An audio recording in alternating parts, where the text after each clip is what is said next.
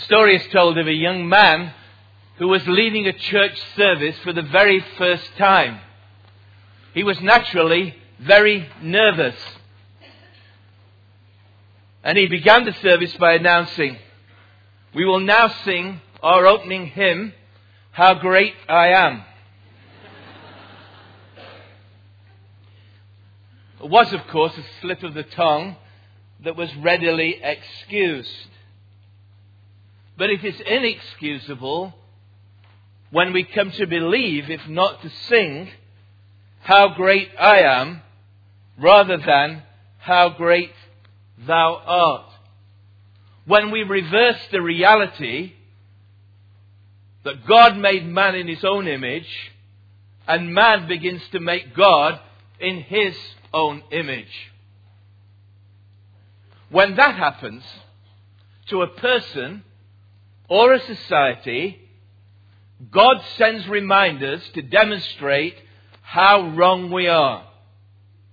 Sometimes a reminder falls into the category of what we call a natural disaster, which the insurance companies have right, is in fact an act of God.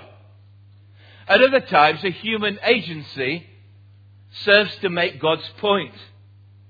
But before such painful events, God issues written or spoken warnings.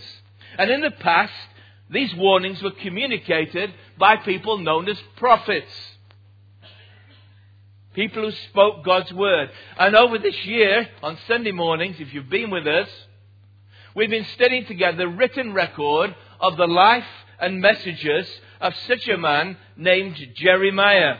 He lived some 2,600 years ago in the tiny kingdom of Judah, the southern part of a once great nation called Israel, the chosen people of God. And over a century before Jeremiah lived, the northern larger part of the kingdom had been wiped off the map. Its survivors carried off into exile because they had failed to heed the warnings that God sent through his prophets. And tragically, the southern half, the remainder, the kingdom of Judah, had failed to learn from this and was rapidly heading in the same direction. And so Jeremiah was given the thankless task of warning them to change their ways before it was too late. Yet, all to no avail. Over 30 years on, 30 years of warnings, nothing had changed. And now the drumbeats of the approaching Babylonian army were drawing ever closer to the gates of Jerusalem. But still it is not too late, if only the nation will heed the warnings.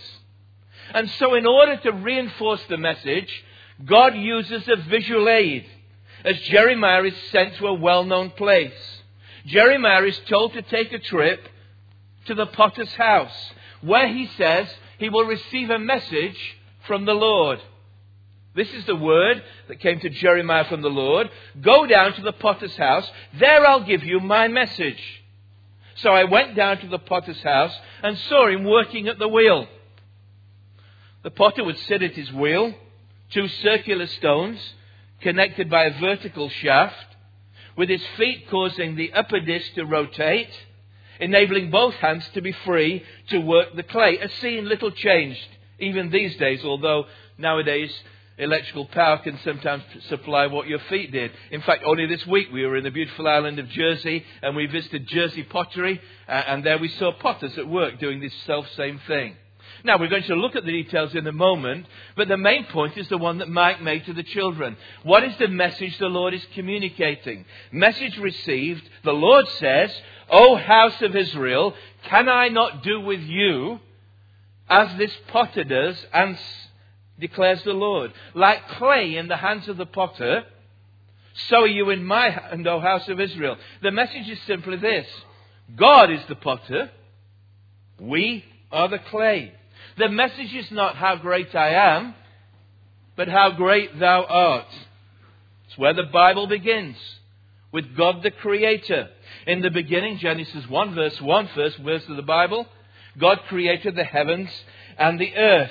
Everything is made by God, culminating in the crown of his creation, which is human beings, the creation of man. Genesis 2, verse 7 says, And the Lord God formed the man from the dust of the ground and breathed into his nostrils the breath of life. The man became a living being. The word, Hebrew word translated form there is the verb from which we get the noun potter. God the potter formed human beings from the dust of the ground, from clay. But his creative work is not completed. He continues to form people and nations even after our first parents messed things up, even when the clay was marred. And this is the message from the potter's hand that the Lord wants Jeremiah to communicate to the people of Judah. That they and we today are in the potter's hand. So I want to focus on this more closely this morning. We're going to look at the chapter that Mike read to us, chapter 18 of Jeremiah, and then at chapter 19 as well. It will help to have a Bible in front of you. We're not going to read all of it. We're going to look at the themes, and you may want to follow along as you read on page 777 and 778. And these two chapters contain what one writer describes as two parables from pottery. Two parables from pottery. Let me tell you where we're going on this. Chapter 18 is about the shaped pot, how God shapes our lives. Chapter 19 is about the smash pot, that there may come a time when God smashes what He's created. So let's look at these in turn. Okay, the shape pot. First of all, then, Jeremiah goes down to the potter's house. He observes him at work on his wheel. The focus is, of course, on the potter's activity. The potter takes, as Mike uh, did, a lump of clay, begins to shape it with his hands. The potter has a plan in mind, an idea in his mind about what he wants it to become. It is not a random process involving inanimate forces it is the intelligent design of an intelligent designer. My wife gets fed up with my jokes, but every time when we lived in the manse, we used to walk through Blackford Pond there. If you've been down there, there are some wooden animals by the side of the path as you go down there. And every time I go past, I say, Isn't evolution wonderful? You know, just the forces of nature to shape this into a crocodile. Yeah? Well, no, God has a plan. He's a designer. His plan, in this case, is to shape a pot. But as Jeremiah watches this potter at work, he sees the potter has a problem. But the pot he was shaping from the clay was marred in his hands. The problem is not with the potter and his skill, but with the clay, which is marred. So the original design doesn't work out as he planned.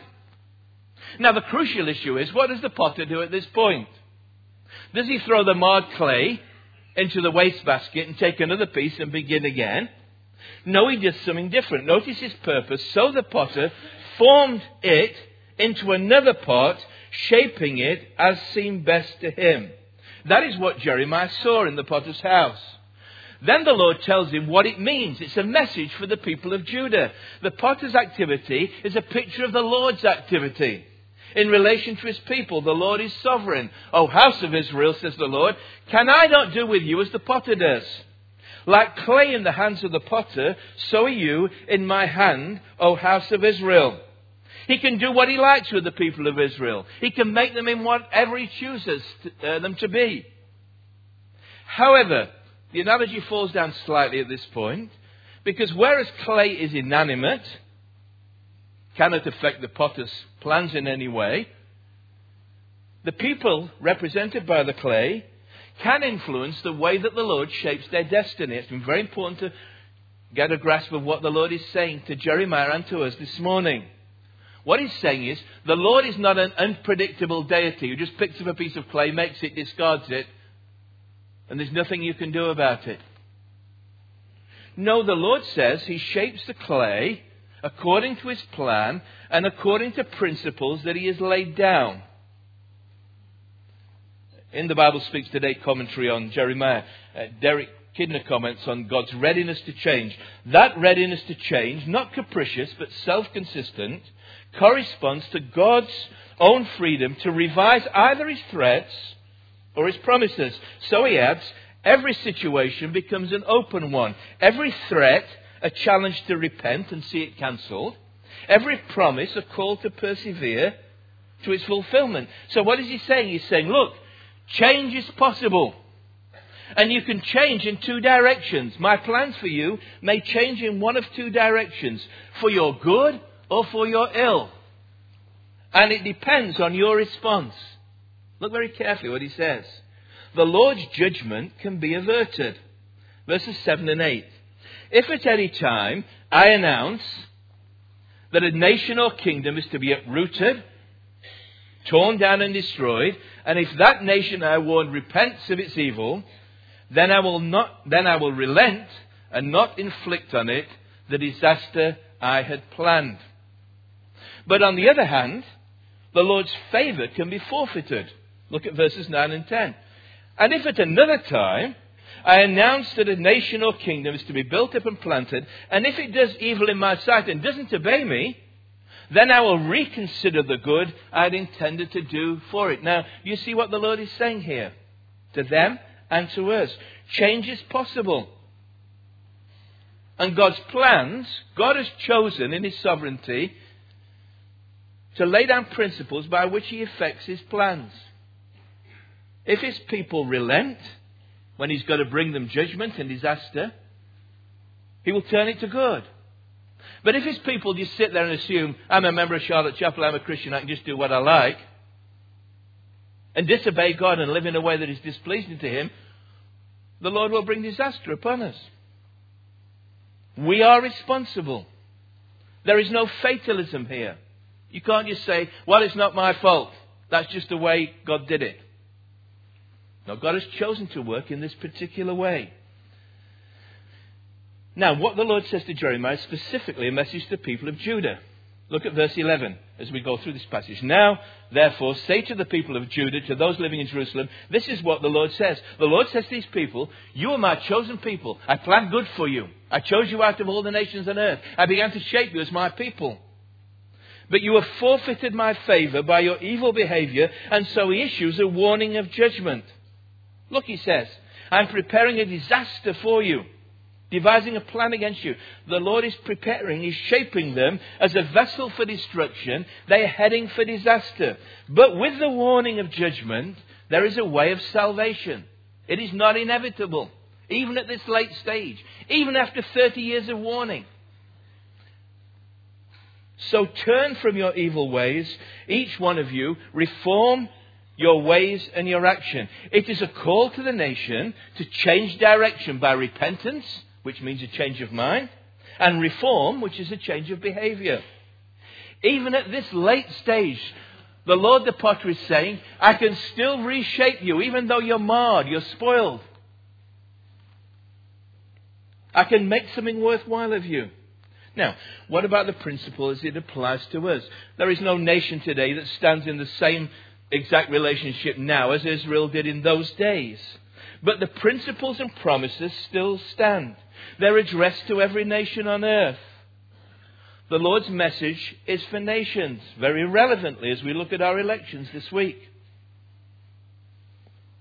Righteousness exalts a nation. Sin is a reproach to any people, says the Word of God.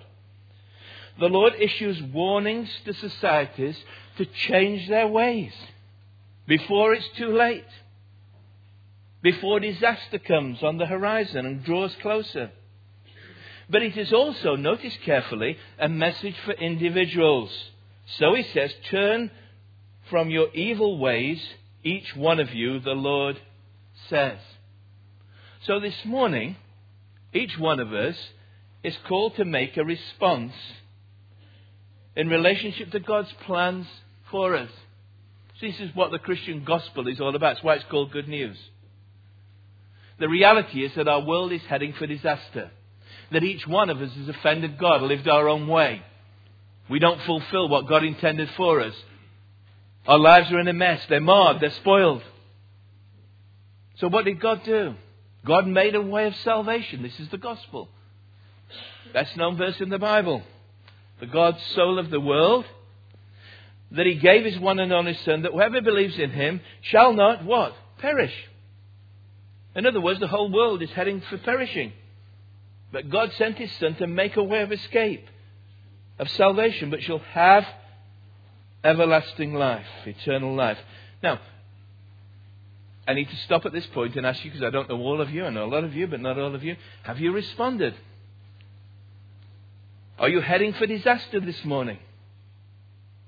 Have you put your trust in Jesus Christ? To respond by faith, to turn from your sin and putting your faith in Christ, means that disaster is averted. Shall not perish, have eternal life. But to turn away deliberately means to perish at your own hand, as it were. And sadly, that is what happened with the people of Judah. Notice the response of the people of Judah to this message from Jeremiah. We go through the chapter. Although the Lord issues warnings and promises, sadly, he knows the response even before it is given. It is predictable. The Lord says, but they will reply, it's no use. We'll continue with our own plans. Each of us will follow the stubbornness of our evil heart. Instead of being shaped by the potter, they say, No, I want to shape my own life. I want to shape my own destiny. I don't want God's hands on my life. And the Lord goes on to say, He says, such a response is absolutely unbelievable. He goes on to say, nothing like this has ever been seen among the nations before. If you look at verses 13 to 16, he says, think of the snow. It's always present on the mountaintops. Springs of cool water always flow from underground springs. Certain things are predictable, but virgin Israel has forgotten the Lord her husband and prostituted herself before idols that are not true gods. They're bringing disaster upon them. Can you imagine why anyone would turn away from God's gracious offer and go their own way stubbornly? It is unbelievable.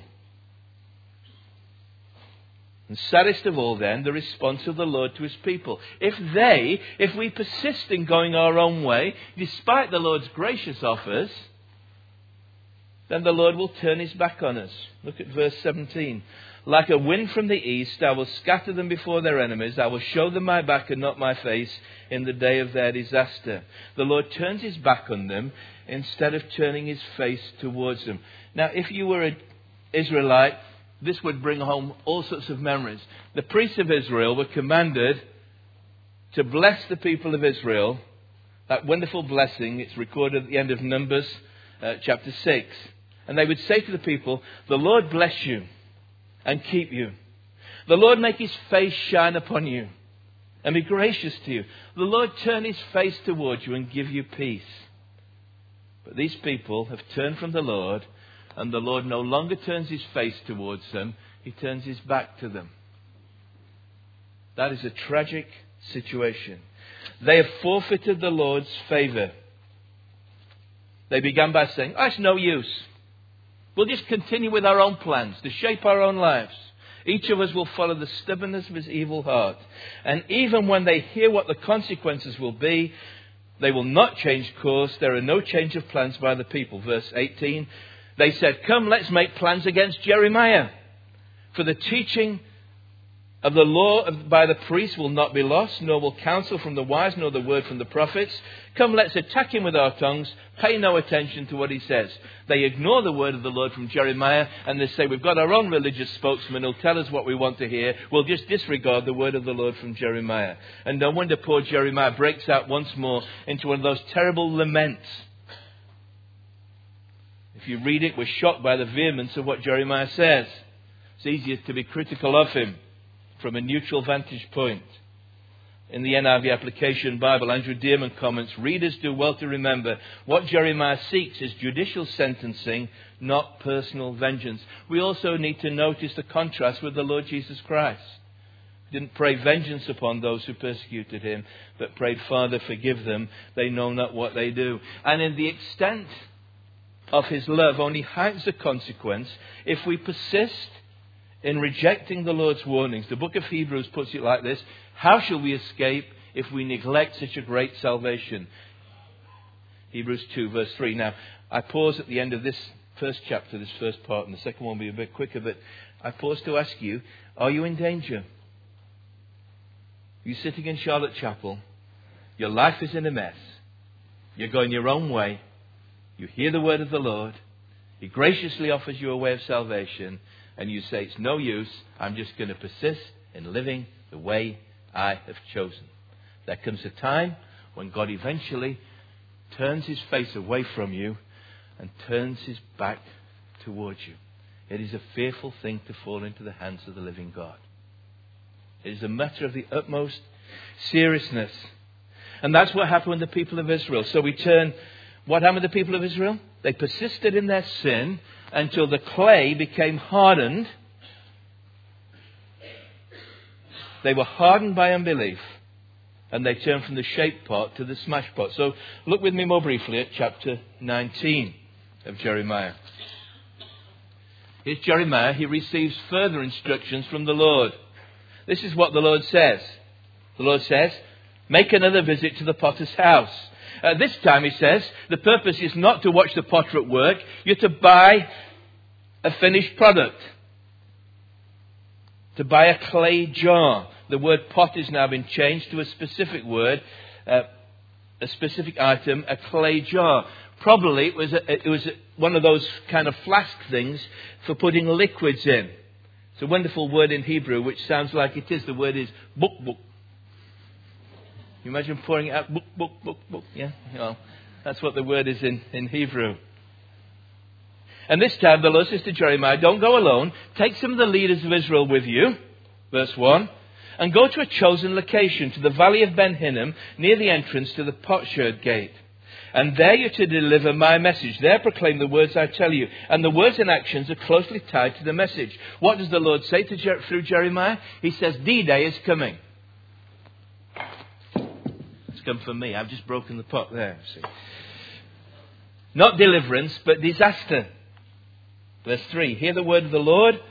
O kings of Judah and the people of Jerusalem, this is what the Lord Almighty, the God of Israel, says. Listen, I'm going to bring a disaster on this place that will make the ears of everyone who hears of it tingle. The Lord goes on to say this calamity is caused by sin. The cause is terrible sin. The place where Jeremiah preaches his message is symbolic.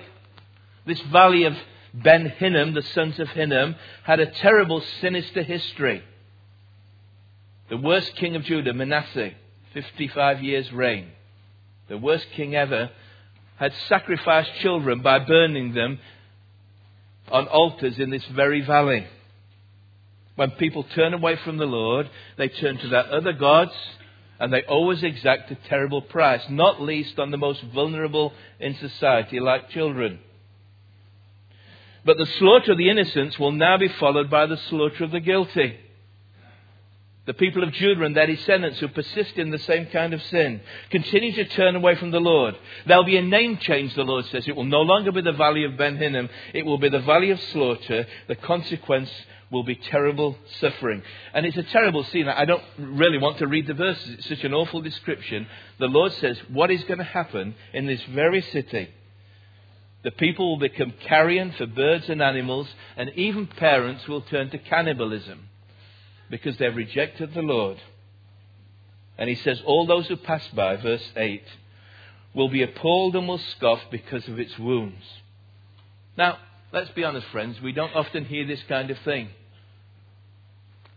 If you were picking passages to preach on, you wouldn't preach on a passage like this. But this is the same God, the God of Abraham, Isaac, and Jacob, the God and Father of our Lord Jesus Christ the God who sadly ultimately brings judgment when we continue to turn against him. You reap what you sow. The wages of sin is death. There can come a point where there is no way back, no possibility of change.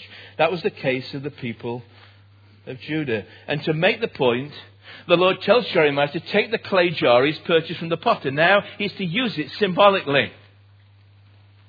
Some believe it was filled with liquid that he poured out symbolically as a sign of God's judgment poured out on the people. We can't be sure about this. What we do know, and I'm not going to do it because I'll probably injure some people down there, uh, but he takes the clay pot and he hurls it to the ground and it's smashed in pieces. He says, Then break the jar while those who go with you are watching. It's called the potsherd gate because broken pottery was dumped in that place that was useless. The jar was to be signed uh, smashed as a sign of the Lord's judgment in devastating destruction. Verse 11 Say to them, This is what the Lord Almighty says I will smash this nation and this city just as the potter's jar is smashed and cannot be repaired. And this time there is no possibility of change. You cannot, this is not a clay jar, but it, the purpose is the same. I can't shape it into anything else. It's fixed. When a clay jar is put in the kiln and finally fired, there is no more possibility of it being shaped into something different. It is fixed in its form. And once it is smashed, there is no putting the pieces together again. It's a sign of irreversible action. There will be mass death in the city.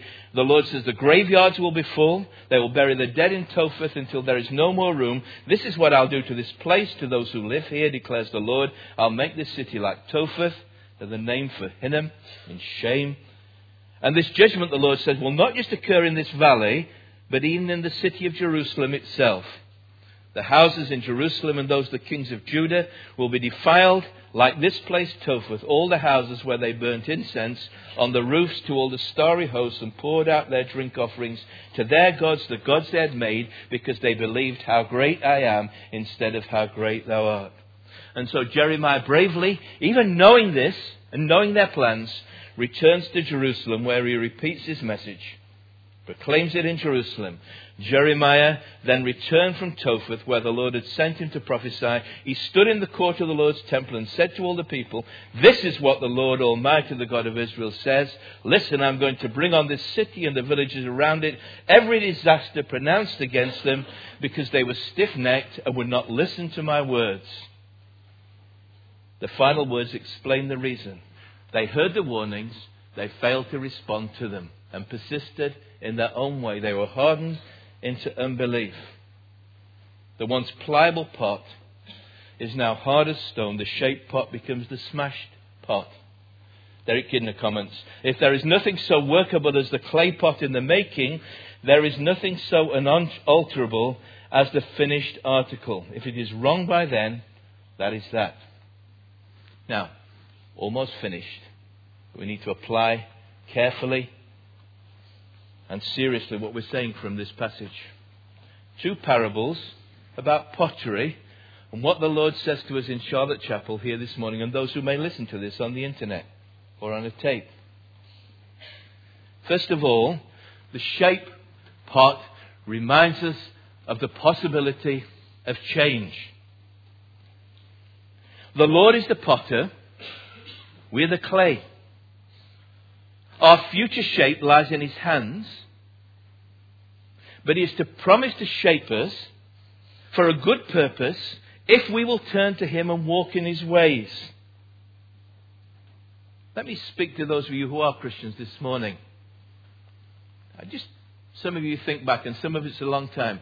Think when you first became a Christian. Some of you quite recently, wonderfully. Christianity Explored a month ago. Some of you, like me, 40, 50 years ago when you first came to faith. God took you and He saved you. He began to shape your life, make something of you. Now, however many years on it is, what's the design looking like? Successful? Is God making you the person He wanted you to be? Some of us, if we're honest with God and with ourselves, which is hard sometimes, would say, in all honesty, what God wanted to make me has been spoiled and marred. My life as a Christian is not what it should be. And some of the things I hoped to do for the Lord, the ambition I had, the call of God that I resisted, the plans that God had for my life have been spoiled and marred. Now, I simply want to say to you this morning, you're still in the potter's hand. What does he do? Does he say, Ah, what a mess. Chuck it in the bin, I'll find somebody else. Does he discard the clay? No. He says to you this morning, I can still shape you if you'll repent and turn to me. I can still make something out of your life, no matter how old you are, no matter what mess you've made of your life. This is a wonderful message, is it not? Break me, melt me, mold me, fill me We began with it. Spirit of the living God, fall afresh on me. Do you believe it can happen? That's why, despite all the warnings and judgments we've read in this series thus far, we've called this series, we didn't call it Living in Despair. We called it Living in Hope. That's the message of our verse for the year card. For I know the plans I have for you, declares the Lord. Plans to prosper you, not to harm you. Plans to give you a hope and a future. God sent His Son into the world not to condemn the world, but to save the world. But we must turn from our sin and turn to Him. And when we do that, God begins to shape us and mold us and use us. There's a lovely verse in the New Testament that picks up this theme. I don't know whether the Apostle Paul is thinking about it, but writing to the Christians in Corinth, who certainly needed a lot of reshaping, if you know their background and history. He writes them and he says, But we have this treasure in jars of clay. The treasure of the gospel of God's Spirit and presence. To show that this all surpassing power is from God, not from us. God has chosen to put the crown jewels in a plant pot, clay pot. And that's God's great plan for us to take, take us and use us to fill us with His Spirit. So, are you allowing God to do that? Will you allow God to do that this morning? Maybe God has been warning you about the course that your life is taking that no one else knows about. You're heading for disaster. So you can buck the system. I'm not going to reap what I sow. God comes to you this morning and says, Will you allow me to shape you, to mold you? Yeah, the clay in my hand, it's marred, it's a mess. Will you allow God to shape you? Or will you persist in your own way? Because the other side of the coin is this the shaped part speaks about the possibility of change, the smashed part speaks about the certainty of judgment. The warning from God's Word. New Testament quoting Old Testament is this so as the Holy Spirit says. Today, today, if you hear his voice, do not harden your hearts. See to it, brothers, that none of you has a sinful, unbelieving heart that turns away from the living God, but encourage one another daily, as long as it is called today, so that none of you may be hardened by sin's deceitfulness. A message of hope shaped, changed. A message of warning, smashed, judgment. Today, if you hear his voice, don't harden your heart, don't put it off. Respond while you can. Let's do that as we come to God in prayer.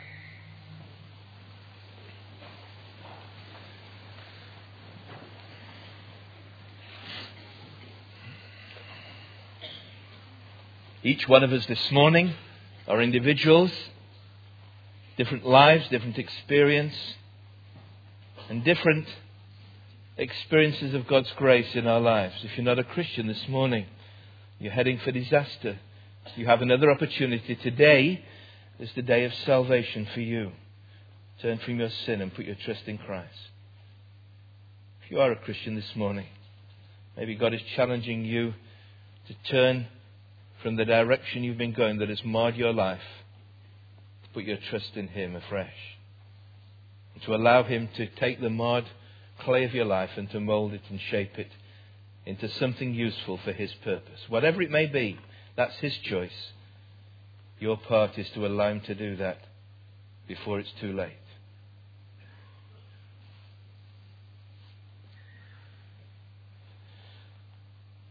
Lord God, you know our hearts.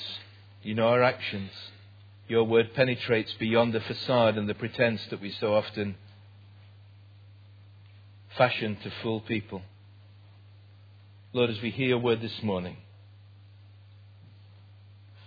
may each one of us turn to you and put our trust afresh in you and allow you to shape and mold our lives today while we have the opportunity. May our hearts not be hardened by sin and unbelief but softened and molded and shaped by your plans for us. We ask it in Jesus' name and for your glory. Amen.